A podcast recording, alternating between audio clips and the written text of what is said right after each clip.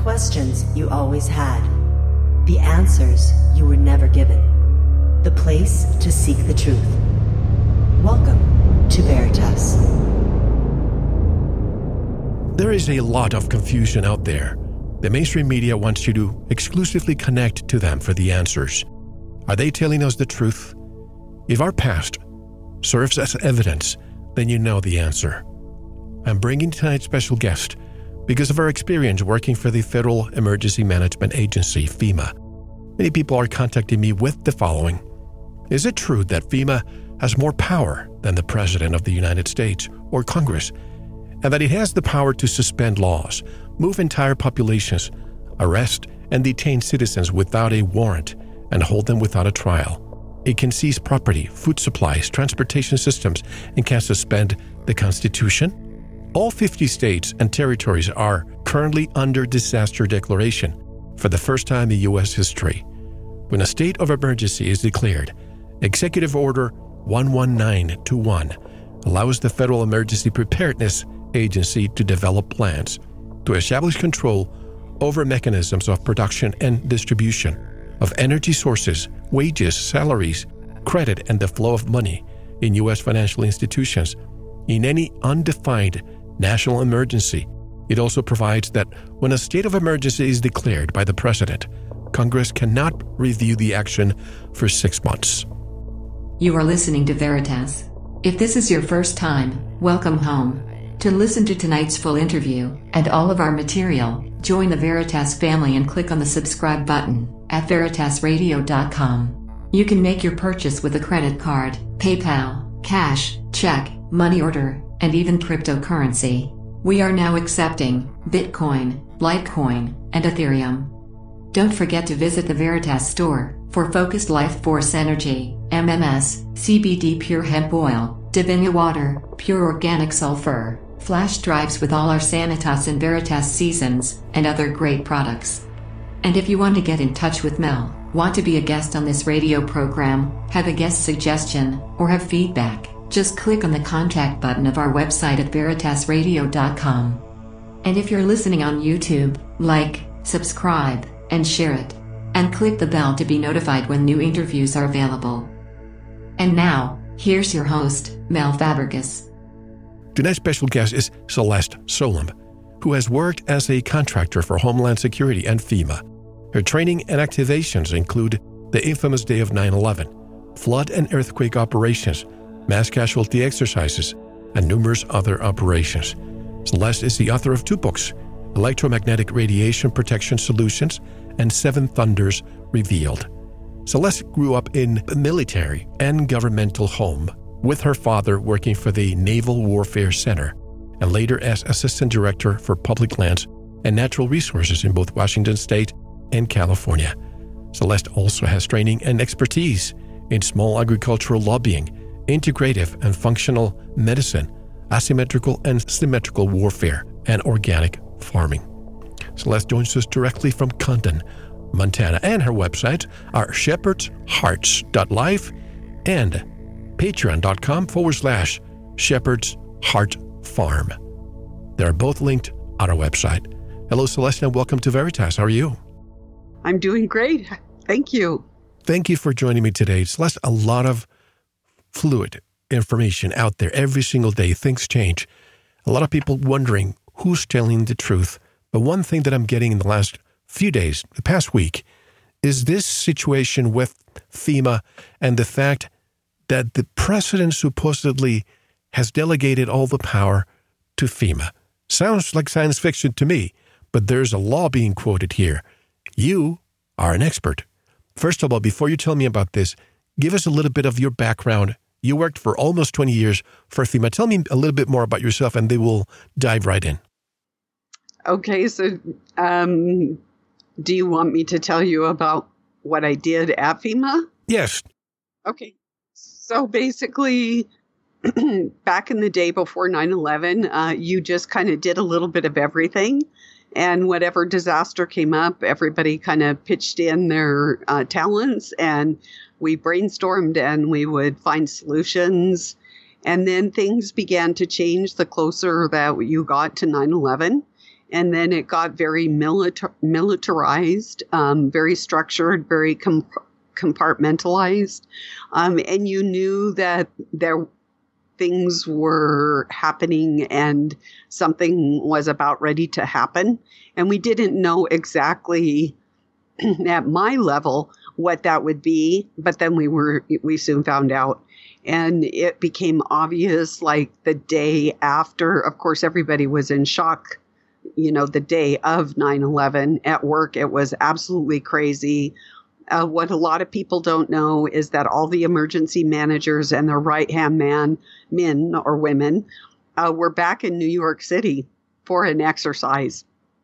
And so that left around the whole country deficient in the top two emergency managers all over the whole United States.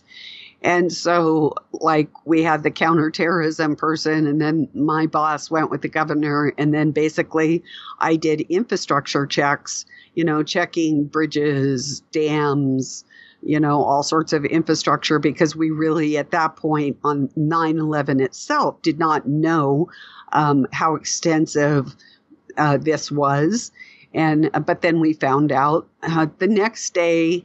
I happened to look at some websites, and there were massive websites put up like the day after that were riding on the patriotism of Americans to volunteer for their country, which basically was going to be used by corporations as a slave labor force. And so that went up the day after, things like the Patriot Act. A month later, there was the Bioterrorism Act of 2002. That's when it was passed, but it was formulated much earlier. So I did plans. That was kind of what I really enjoyed doing. But I've done everything from incident command of, like I said, participating in exercises and doing all sorts of things. And when it comes to 9/11, let's just go back, because it's this year will be 19, and that the number 19 is everywhere this year. I don't know why, but this is the 19th anniversary coming up for 9/11. Obviously, the Patriot Act, the all the other laws that have been enacted, and they were, as you said, formulated months before, if not years before, that event took place. Which to me, something tells me that this is pre-planned. What is your take on 9/11? Absolutely, it was pre-planned. I mean, there's not a doubt about it. For what purpose? To change not only the American governmental structure and the fabric of the American society, but also the world. Because what happens in America does ripple out across the whole globe. And the reason why I mentioned 9/11 is because life as we knew it was never the same. Now, when you go to the airport, some people might say, Mel, do you have a problem with that? Do you have a problem going through an x-ray machine? Do you have a problem with being frisked and your wife and your children? Well, I do in a way. And just like life was never the same and new laws were enacted, do you think that this event, let's call it March 11th, which is when the emergency was declared in the United States, do you think that there were laws that were formulated in preparation for this event? And do you think that we'll be operating some kind of a, short of medical martial law, but they call it social distancing for the next few years until supposedly a vaccine comes out? Do you think life as we knew it won't be the same after this second event? Absolutely. It's not going to be the same ever again. And it's actually much bigger than the United States. It is global. Right. If you go to the World Economic Forum under platforms at the top, you can press the different platforms and see how extensive this operation is. And it all begins with COVID-19, as they call it. And they wanted to bring the world to a standstill so they could inject global government. So it is not only the United States, but it is every country in the world. And the reason why I think that they want it in a long-term basis for a permanent global change, as you say it, is because back during the 9/11, a few days after, what were the first things that we heard from the president? Consume, consume, consume. Go out there and shop. Life is back to normal. In yes. this case, is the exact opposite. Stay yeah. home. Don't go out. So there's a big contrast here, almost as if this is the dawn. Some people call it the dawn of the age of Aquarius. Some people say it's the age of Taurus. But it's the dawn of something completely different than what we have left behind. Absolutely. I just got back from town. I went to town for a few things this morning. And even I go once a week just to top off different things. And I was horrified. I mean, there were not very many people. Most businesses were closed. Everybody had masks on. So they kind of looked. It was very dystopian because the people had masks on, but at the same time, they're humanizing robots to look and be emotional. So the robots are getting more human, and it's like we're all these masked bandits, and you just kind of got this sense that you were kind of dirty, like you're a dirty human. Usually I pick up baby chicks. And this year, everybody swooped in and got the baby chicks. But today, there were a few baby chicks, but it was all barricaded off. You could not go near the baby chicks because baby chicks are considered bad, too. So it's not only humans, it's anti-human, it's anti-animal, and it's also anti-plant, believe it or not. So no baby chicks, no seeds, I hear, no yes. animals. It's almost as if they're preparing to, I'm just trying to find the word, they're trying to monopolize the food supply. No restaurants. They want to people to go directly to Walmart. And, here in Arizona, a lot of people hike. When we hike, we walk, and we see the expressions on people's faces, almost as if you're walking too close to them. But then, these are open spaces, but then you go to Walmart. And you get these lines where people are just stuck next to each other. It just really makes no sense. People at the beach, somebody who was surfing in California yesterday, or Australia, I forgot where it was, came out immediately. 3 police officers just took him. Yes. Yes. So what do you think this is going to be? Are they trying to monopolize industries? So they're basically changing. Have you heard of the United Nations Millennial Sustainable Goals? Yes, I have. Okay, so basically there was building resistance on that, and there was a political discussion and things such as climate change, that type of thing. And they said, we need an event to bring this discussion to an end, and we are going to bring this in by hook or by crook, as they would say in the old days. And so they picked COVID, an invisible enemy that you don't really know. Is it real? Is it perceived? Nevertheless, it does the same thing, and it will change every single fabric of society. For instance, there's this huge war on protein and your food. So what the United Nations has allowed, I warned my followers last August that it was the first year of famine, the 0th year of famine. And they kind of looked, they kind of like, what are you talking about? I can go to the grocery store. I can get anything I want, So, I mean, they listened to me, but I think they were a bit skeptical. But I was serious. I said, you need to start getting seeds. You need to start gardening. You need to get some supplies.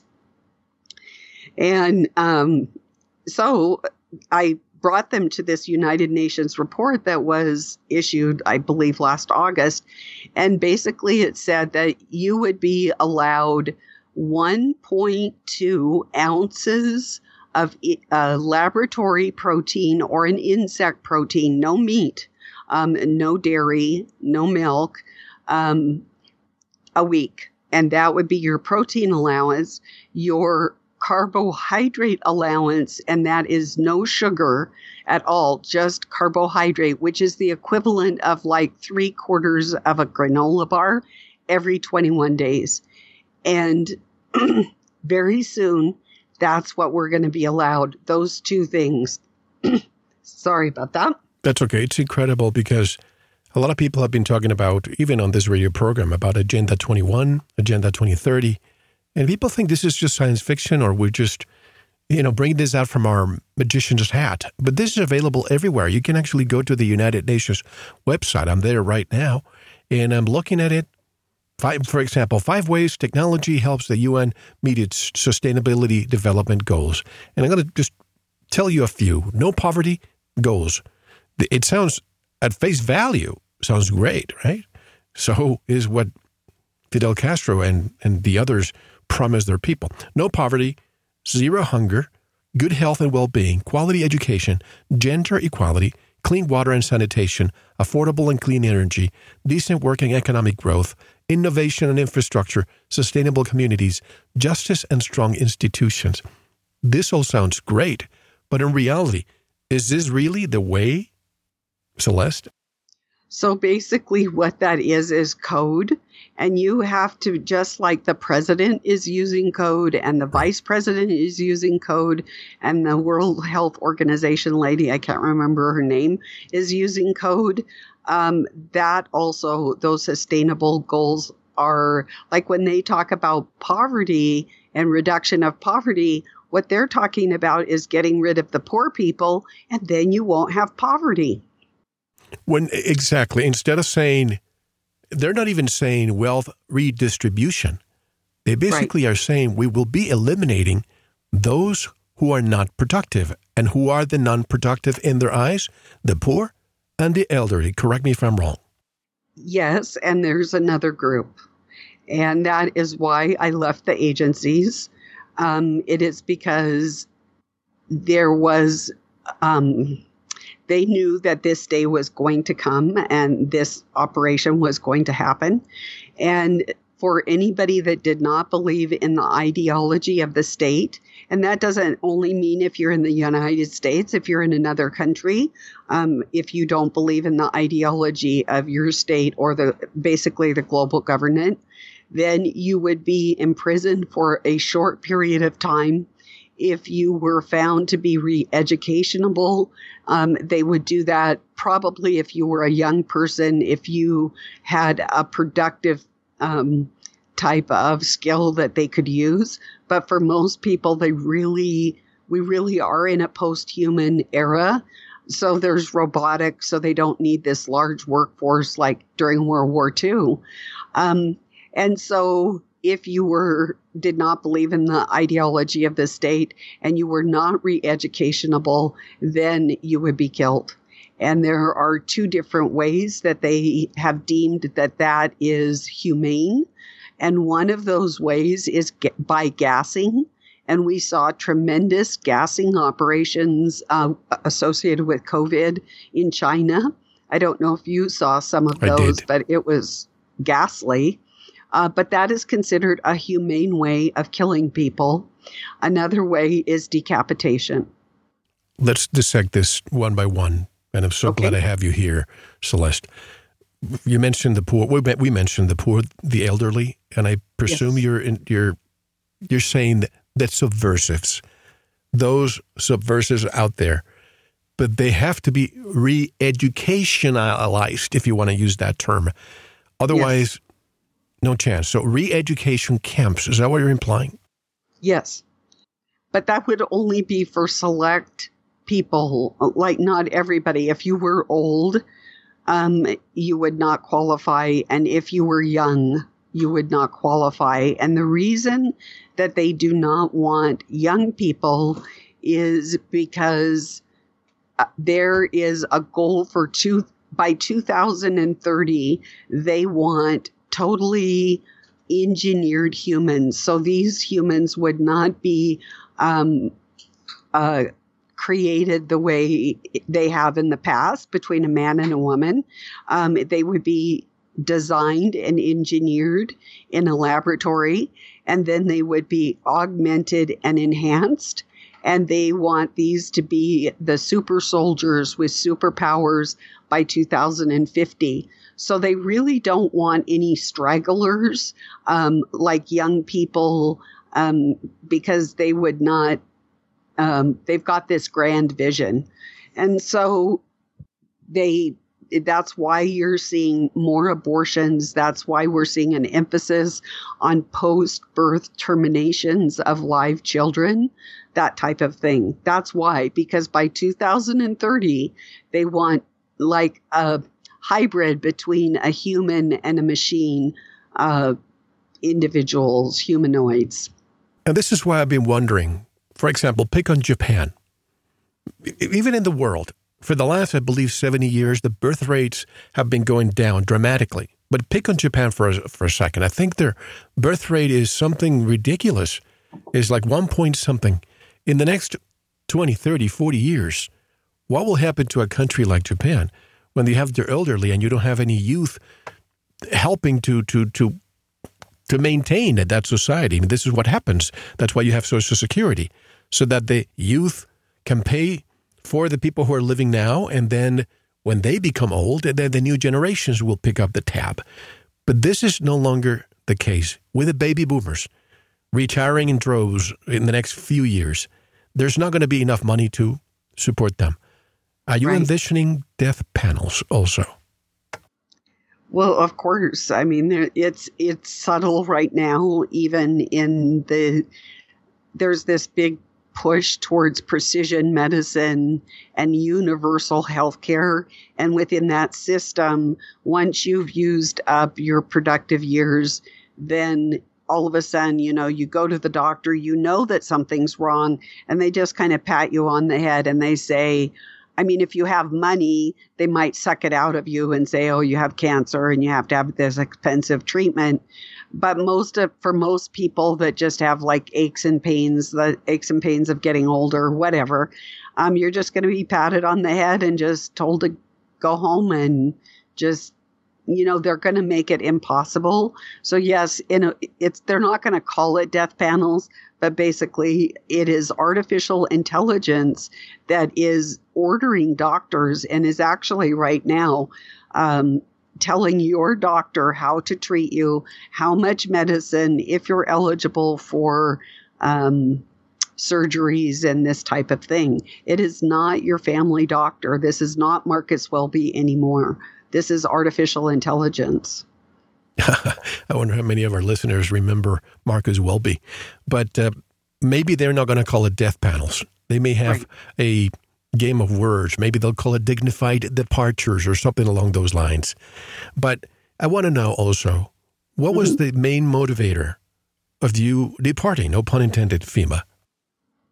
So that's when they were there. I heard this really evil laugh about the people being the plan to imprison people and have them put to death if they did not believe in the ideology of the state.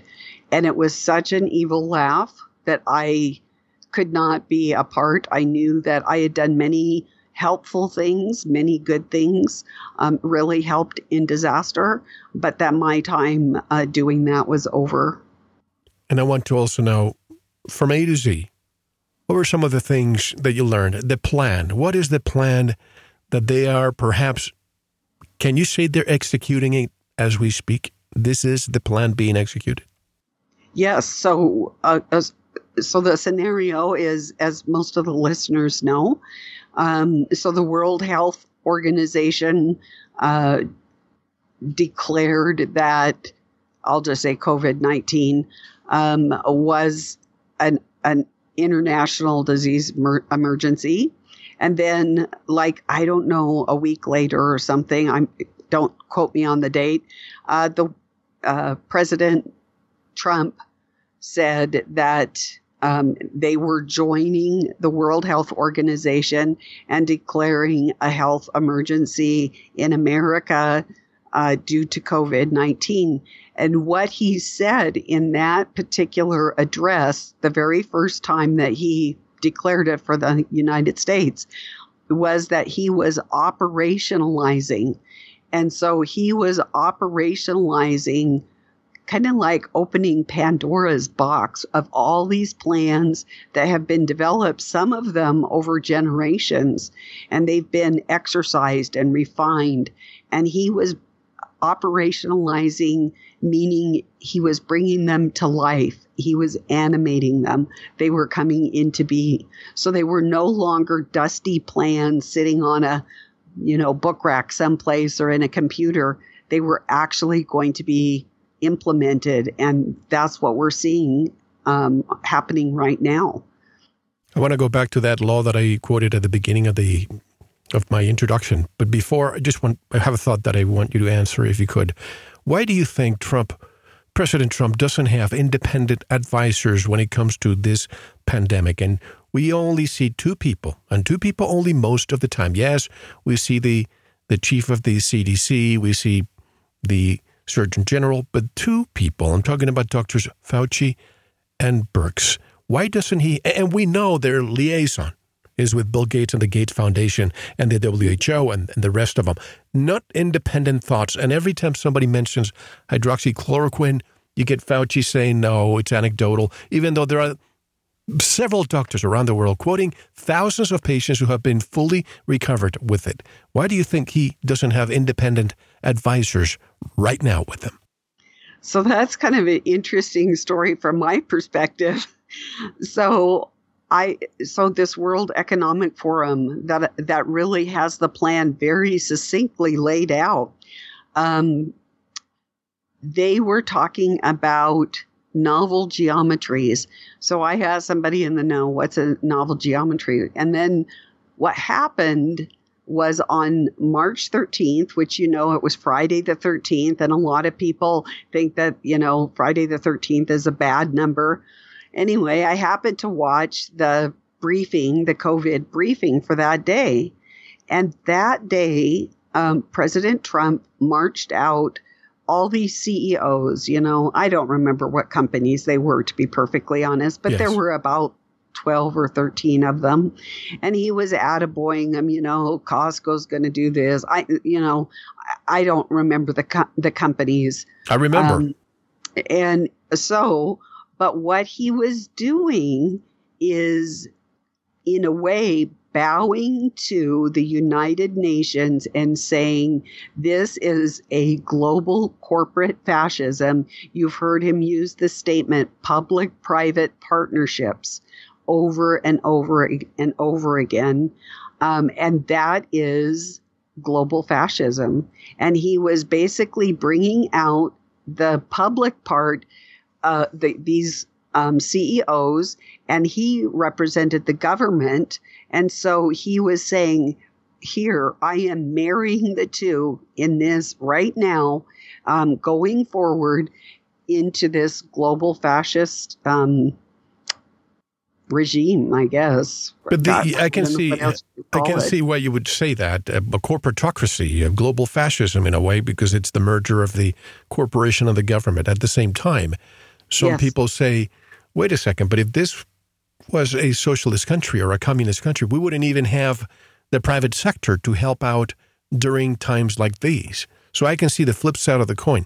But why don't we go back to that law that I quoted at the beginning, the Executive Order 11921, that allows the Federal Emergency Preparedness Agency to develop this plan. And what I read at the beginning, can you comment on this and how accurate is what I read? So there is a federal framework plan that has, how the United States will operate in an emergency. And of course, FEMA, the Federal Emergency Management Agency, would be the lead agency. And then in that, at the end, it has different emergency support functions. Those are called ESFs. And they deal with, the DOT would be in charge of roads. The USDA would be in charge of food. So it basically is a organizational chart. And it says, in a disaster, any disaster, who will do what job, and what agencies are you going to work with, and what power structures, who are you going to be able to network with your memorandums of understanding, your contractual agreements, that type of thing. So there's a federal one, and then each state has a comparable, it's not a national, of course. It's your state comprehensive emergency management plan. The acronym for that typically in most states is called CEMP, and it reflects the same structure and organization. It uses the same terminology, language, and it uses the same ESFs. And so the state basically models what the federal government does. And then there is also, you can bump it down to the county level and to the city level also. Of course, their plans are not as elaborate or as extensive, but the terminology, the structure is all the same. So I see two scenarios developing in the next, 60 to 90 days. I used to think maybe 2 weeks, maybe a month, but it seems to be prolonging perhaps all the way to May. At least those states who are not, quote unquote, being affected that much. Mm-hmm. What will happen in the next 45 to 90 days is this. Either we start opening up for business and this thing goes out of proportion again and we have to lock down for even longer. Let's say that that's not going to happen. I'm hoping, I'm a realist, I'm optimistic that we'll open those places around the nation that can do so.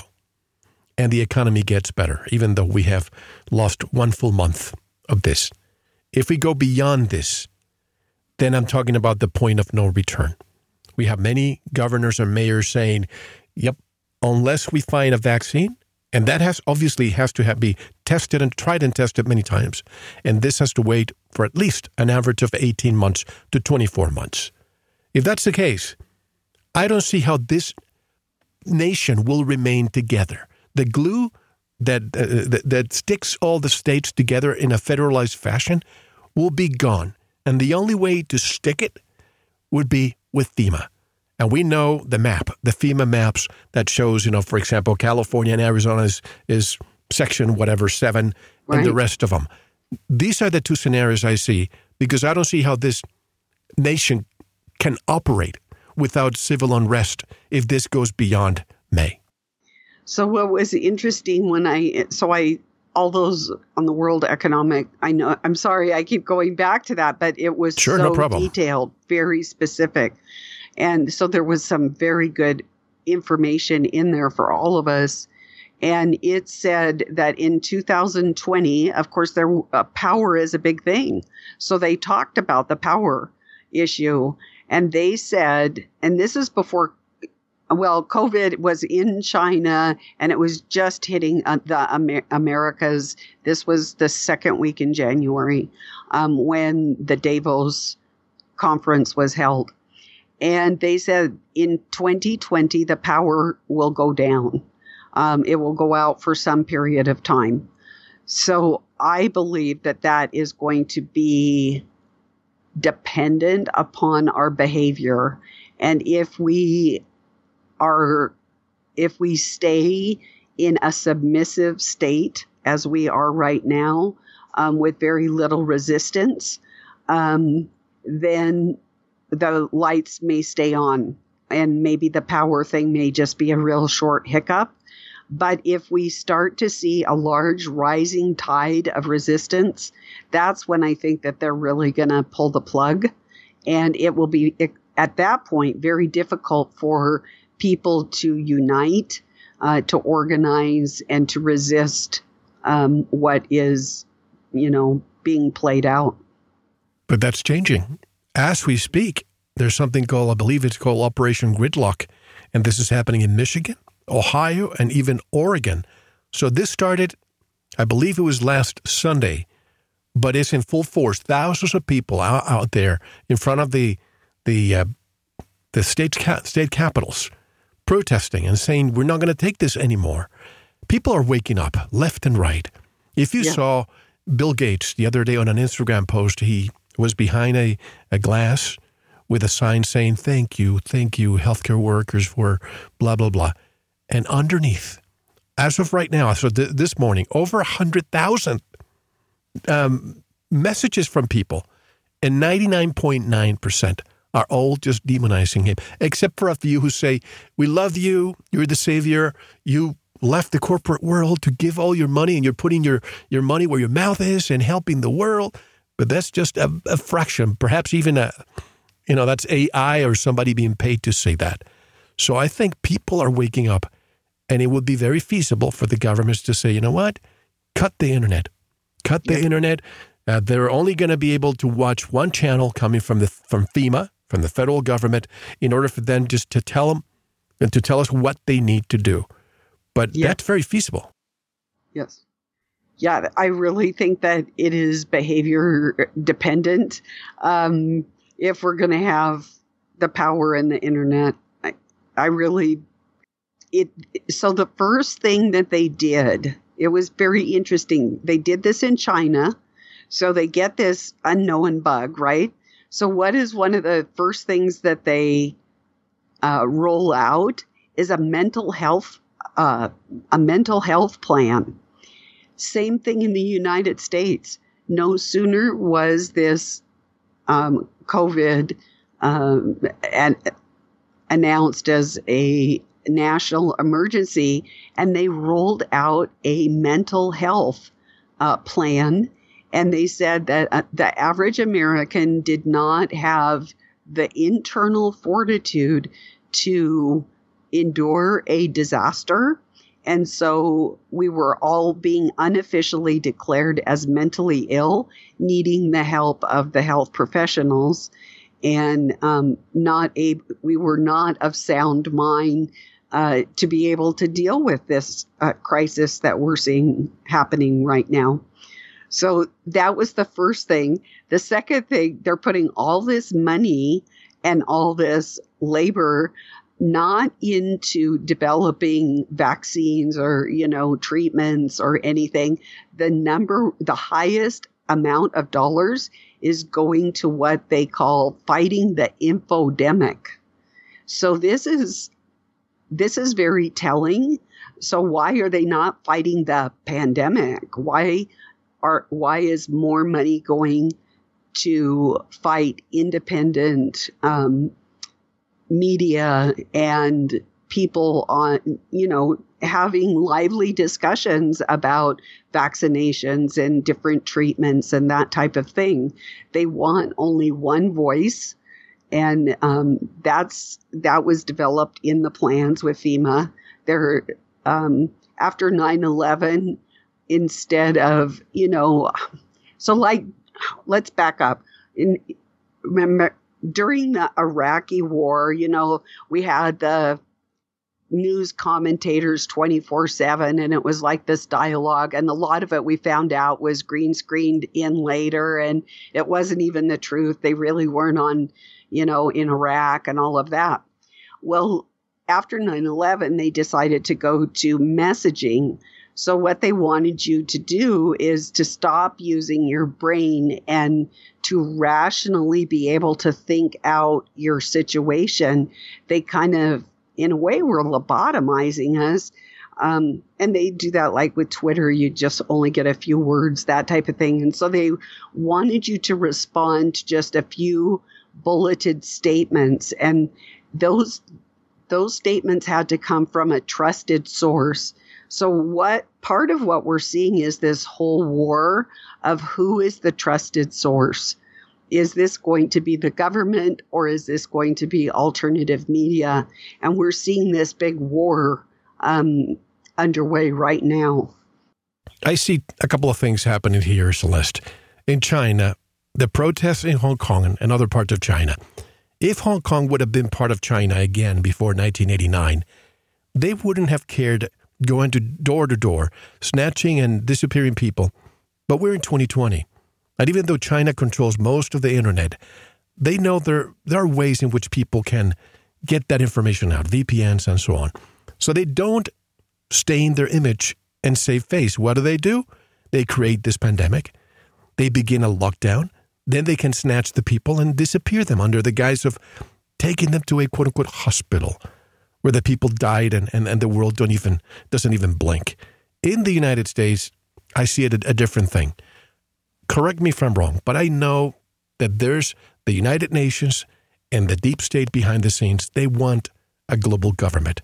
And in my opinion, and in the opinion of a lot of people who listen to this program, we are the last bastion. We are the last card. And what is that last card? The middle class. The people who have a job, have a financial wherewithal, have the guns.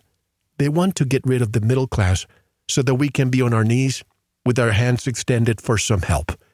And this is the last card. Do you lend credence to those two scenarios that I gave you? Absolutely. Who was it that said, I think, was it Kissinger that said, if you control the food, you control the people? Exactly. So they've known that for a long time. And what they're doing, I mean, just think how many calories is 1.2 ounces of protein and 36 grams, and that's in a week, and 36 grams in 21 days. I mean, that is worse than concentration camp rations. So not that many people are going to be able to live. They're going to become infirmed. They're going to get diseased. And then their bodies are just going to give out because they're not going to have the energy. I think the end game, they keep changing the parts of the game. First, it was climate change. It's, in my opinion, it's just pure collectivism under the guise of climate change. Well, that didn't work. What's part two? Well, a pandemic.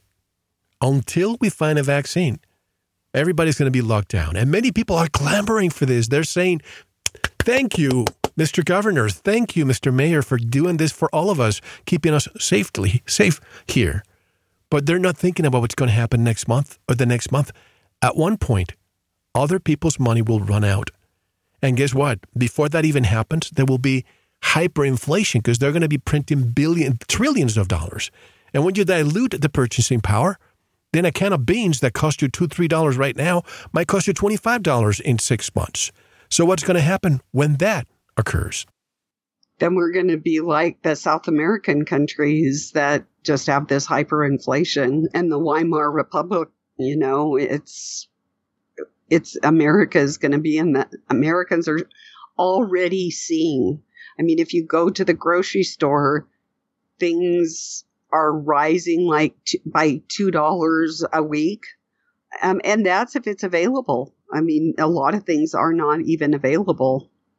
Because a lot of food producers, contrary to what the media is telling you, a lot of them have been shut down in certain states. And find out why. A pork-producing plant somewhere in the Midwest was shut down. Some farmers are dumping their products in Florida. So the cure will be killing millions and millions more than the cause. Why are people believing this and they're not just rising to the occasion and saying, enough, we have to take back our life? No, it's not even our government. It's not even our freedoms. They just take back our lives. So one of the statistics that I learned early on at FEMA, and I have tested it in other things other than government, and I have found it to be true, and maybe you'll find it to be true also, is that 3% of people will do something consistently all the time.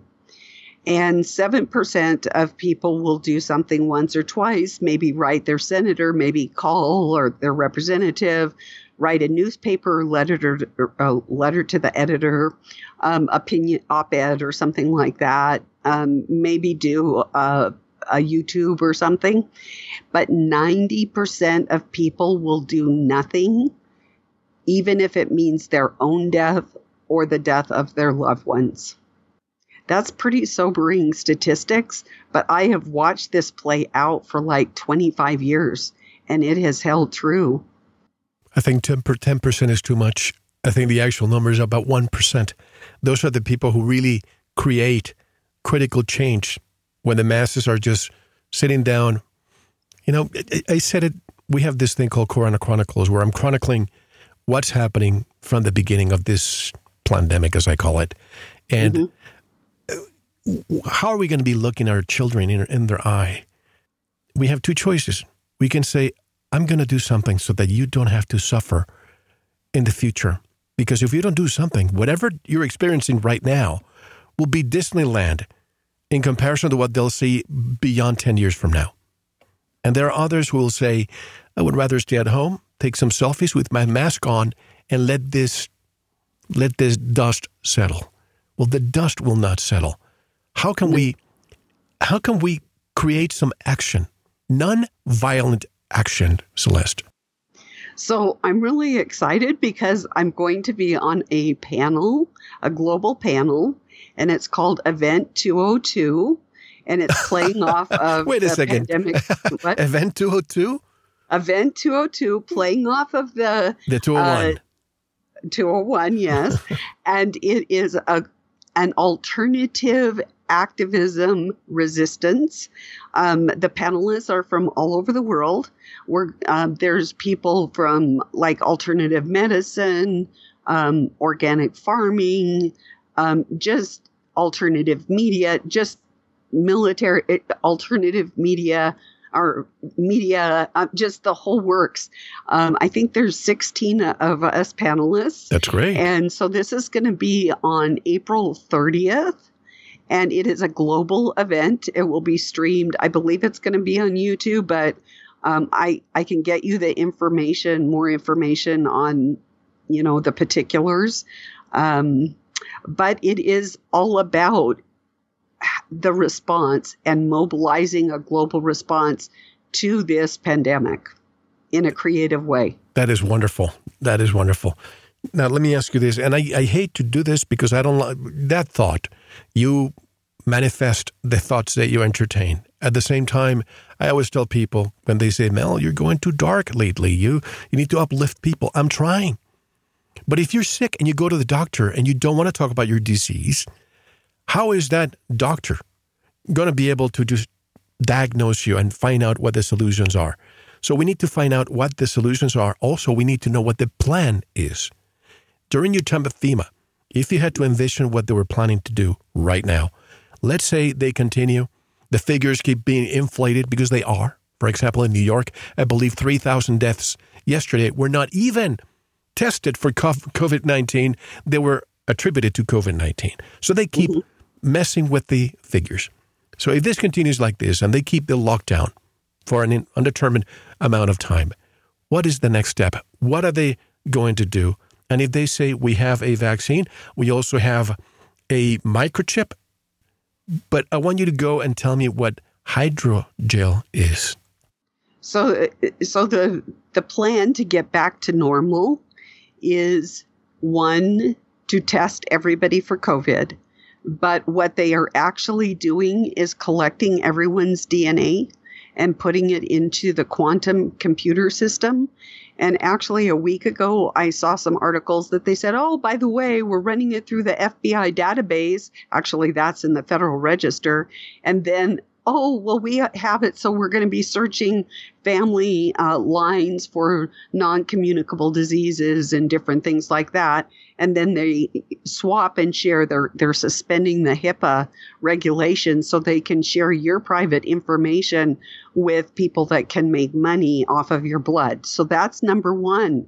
That's the first step to get back to normal. The second step is this vaccination. This vaccination, there's actually 48 of them being developed, and they are comprised of three things: aborted babies, humanized mice. And you might say, what is a humanized mouse? It is a mouse that has human blood, human organs, human immune system. It's basically a human being in a mouse suit. And then, even crazier than that, is a humanized plant. And what they do is they take human proteins and they inject it into the vascular. Plants have a vascular system similar to our circulatory system, but a little different because they're plants, but they're going to put human proteins in there. So they're going to take this mix of aborted babies and humanized mice and protein humanized plants, and they're going to say, voila, this is, and they, oh, there's a few nanoparticles in there too. Maybe the quantum dot, I'm not sure, quite frankly, on that one. And they say, oh, this is going to be the, oh, and before I get off onto the hydrogel, it will also do things like it will sterilize you. It will take care of non-communicable disease, like let's say you have obesity or diabetes or other situations. They say that they're going to, it's like one-stop shopping. So they're not only going to take care of the COVID, but they're going to take care of all your other ails too. So now that's number two, to get back to normal. Number three is the most scary as far as I'm concerned. And that is something called a hydrogel. And DARPA has been working on this for 10 years. They wanted to put chips in people's brain, but that required surgery, and they really didn't want to do an injection into the brain. So when COVID happened, what they did is they got this gel, and it's nanoparticles, and they put it into a syringe and they inject it into your body. And what it does, because it's nanoparticle, is that, just a sec. Okay, it's over. Sorry about that. It assembles inside your body. And once it starts assembling, it starts to grow. And then it fuses to your tissue. It fuses to your ligaments. It fuses to your cells. It fuses to your bone. And it grows. And so in the old days, like, people got microchips. And, you know, a couple years later, you decided it wasn't cool to have a microchip anymore. So you got it taken out. Well, you can't take this hydrogel out because it becomes one with your body. But that isn't the scariest thing. The scariest thing is that you become one with artificial intelligence and your devices. So you become your own computer interface between, you know, it doesn't matter if it's your Fitbit, your cell phone, your laptop, you know, whatever devices, if turn the lights on at your house, you actually become one with AI. Now, that is truly scary. I know for me, I have lots of technical issues just with computers, and I can't even imagine if I was bringing all those problems into my own body. I want to dissect this because this is just right out of George Orwell's books. But yes. I think of planned obsolescence. And you remember, well, not that you were alive at the time, when, you know, cars came out and appliances came out. I mean, even light bulbs. There's a light bulb, I forgot, I think it's in Chicago at a fire station somewhere, that it's over 120 years old. And appliances used to last forever. And of course, they said, well, we're not making money here. We have to have some planned obsolescence so we can make money. And I think there's planned obsolescence with people. You know, after you're ready to retire at the age of 60-some, that's when a lot of people get sick.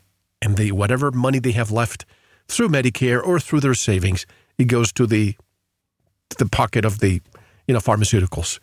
But in the future, things are going to change. They're going to predict who's productive and who's not.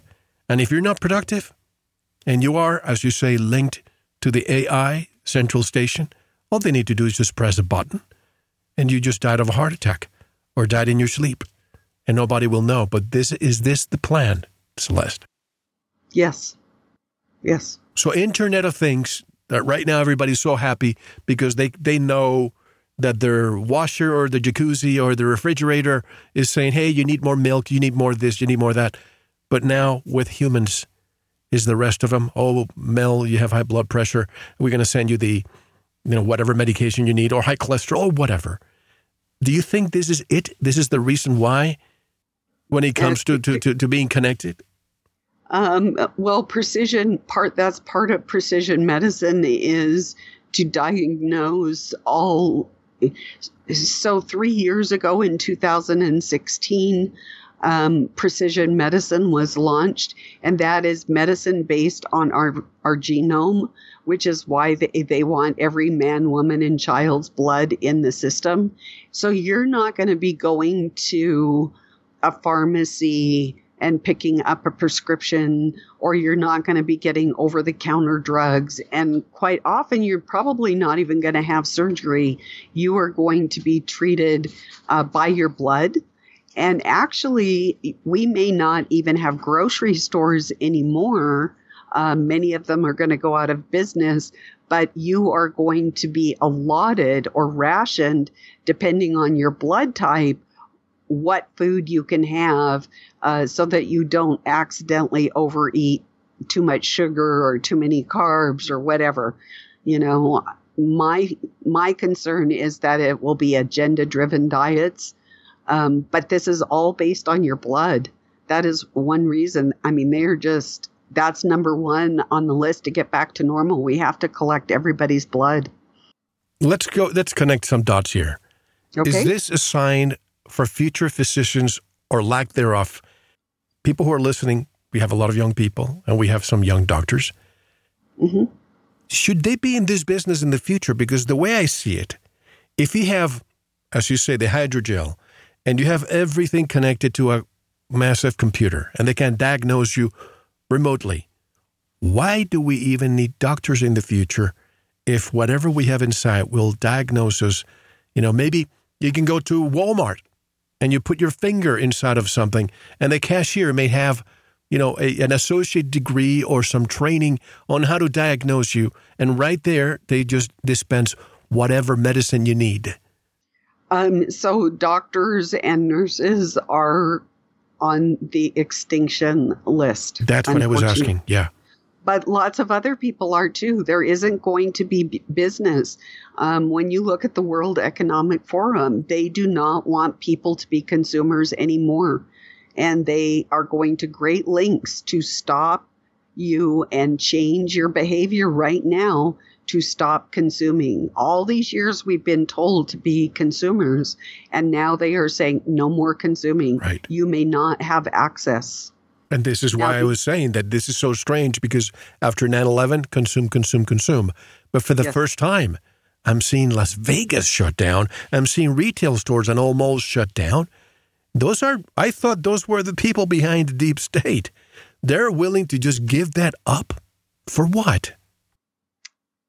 Power and control. I mean, they really do believe that if they get rid of the mass of people, that there will be this garden-like utopia with just however many of them. That number varies. Depends if you go by the Georgia Guidestones or, you know, who you go by. But that not very many people, and that Earth will be this wonderful paradise for them, a playground. And they just really don't want us. And if, you know, people go, well, what about the workforce and who's going to serve them? Well, they've got these. Have you heard of the synths? Refresh my memory. I think I've heard it, but refresh my memory. Okay, the synths are synthetic humanoids, and they are completely robots. Okay. They are going to be embodied by a spirit at some point. It remains to be seen at this point if that's going to be an angelic or a demonic spirit. But these are, they're being made, they're compassionate, they're going to deploy them at banks, healthcare workers. They're also going to be in the service industries, like for hotels and that type of thing. So, and these are not humans, they're robots. So okay. If you go to Sanctuary.ai, I have covered it before they went dark. So hold it right there, because we have to break. I don't mean to interrupt you, but we have to break both segments. We'll come to the end of the hour. But I want to continue with this, because for years I've been studying this chimeras, and the fact that in the future we may have I hate to even say this, but say 98% human and 2% some kind of animal. And that being, I don't know what to call it, will not have human rights. And this is going to be the new slave race. But I want to just get your take on this when we come back. How can people learn more about your work? How can people support what you do, your websites, and so on? So at Patreon, at Shepherd's Heart Farm, and then shepherdsheart.life. Is that the best one to get in touch with you and your work? Actually, I have been taking a little sabbatical because I'm a keynote speaker for the 2020 True Legends Conference on ancient cataclysms and coming catastrophes. And so that I will be filming that next week. And so I've just been kind of hanging out at my Patreon site. So the best place to catch up with me is at Patreon at Shepherd's Heart Farm. Great, folks. Well, I'm going to dive deeper during part two. A lot of questions that I have that I'm sure with the 20 years of experience you have with FEMA, you'll be able to answer. This is Mel Fabregas, and you are listening to Veritas. My special guest today is Celeste Solum. Don't go anywhere. See you in the member section. Thank you for listening to the first part of this important Veritas interview. To listen to the rest and all of our material, proceed to the member section or join the Veritas family by subscribing. Click on the subscribe button at VeritasRadio.com. You can make your purchase with a credit card, PayPal, cash, check, money order, and even cryptocurrency. We are now accepting Bitcoin, Litecoin, and Ethereum. Don't forget to visit the Veritas store for Focus Life Force Energy, MMS, CBD Pure Hemp Oil, Divinia Water, Pure Organic Sulfur, flash drives with all our Sanitas and Veritas seasons, and other great products. And if you're listening on YouTube, like, subscribe, and share it. And click the bell to be notified when new interviews are available. Now, proceed to the members section or subscribe to listen to the rest of the interview. You don't want to miss it. Thank you for listening to Veritas. Because you don't want to believe. You want to know.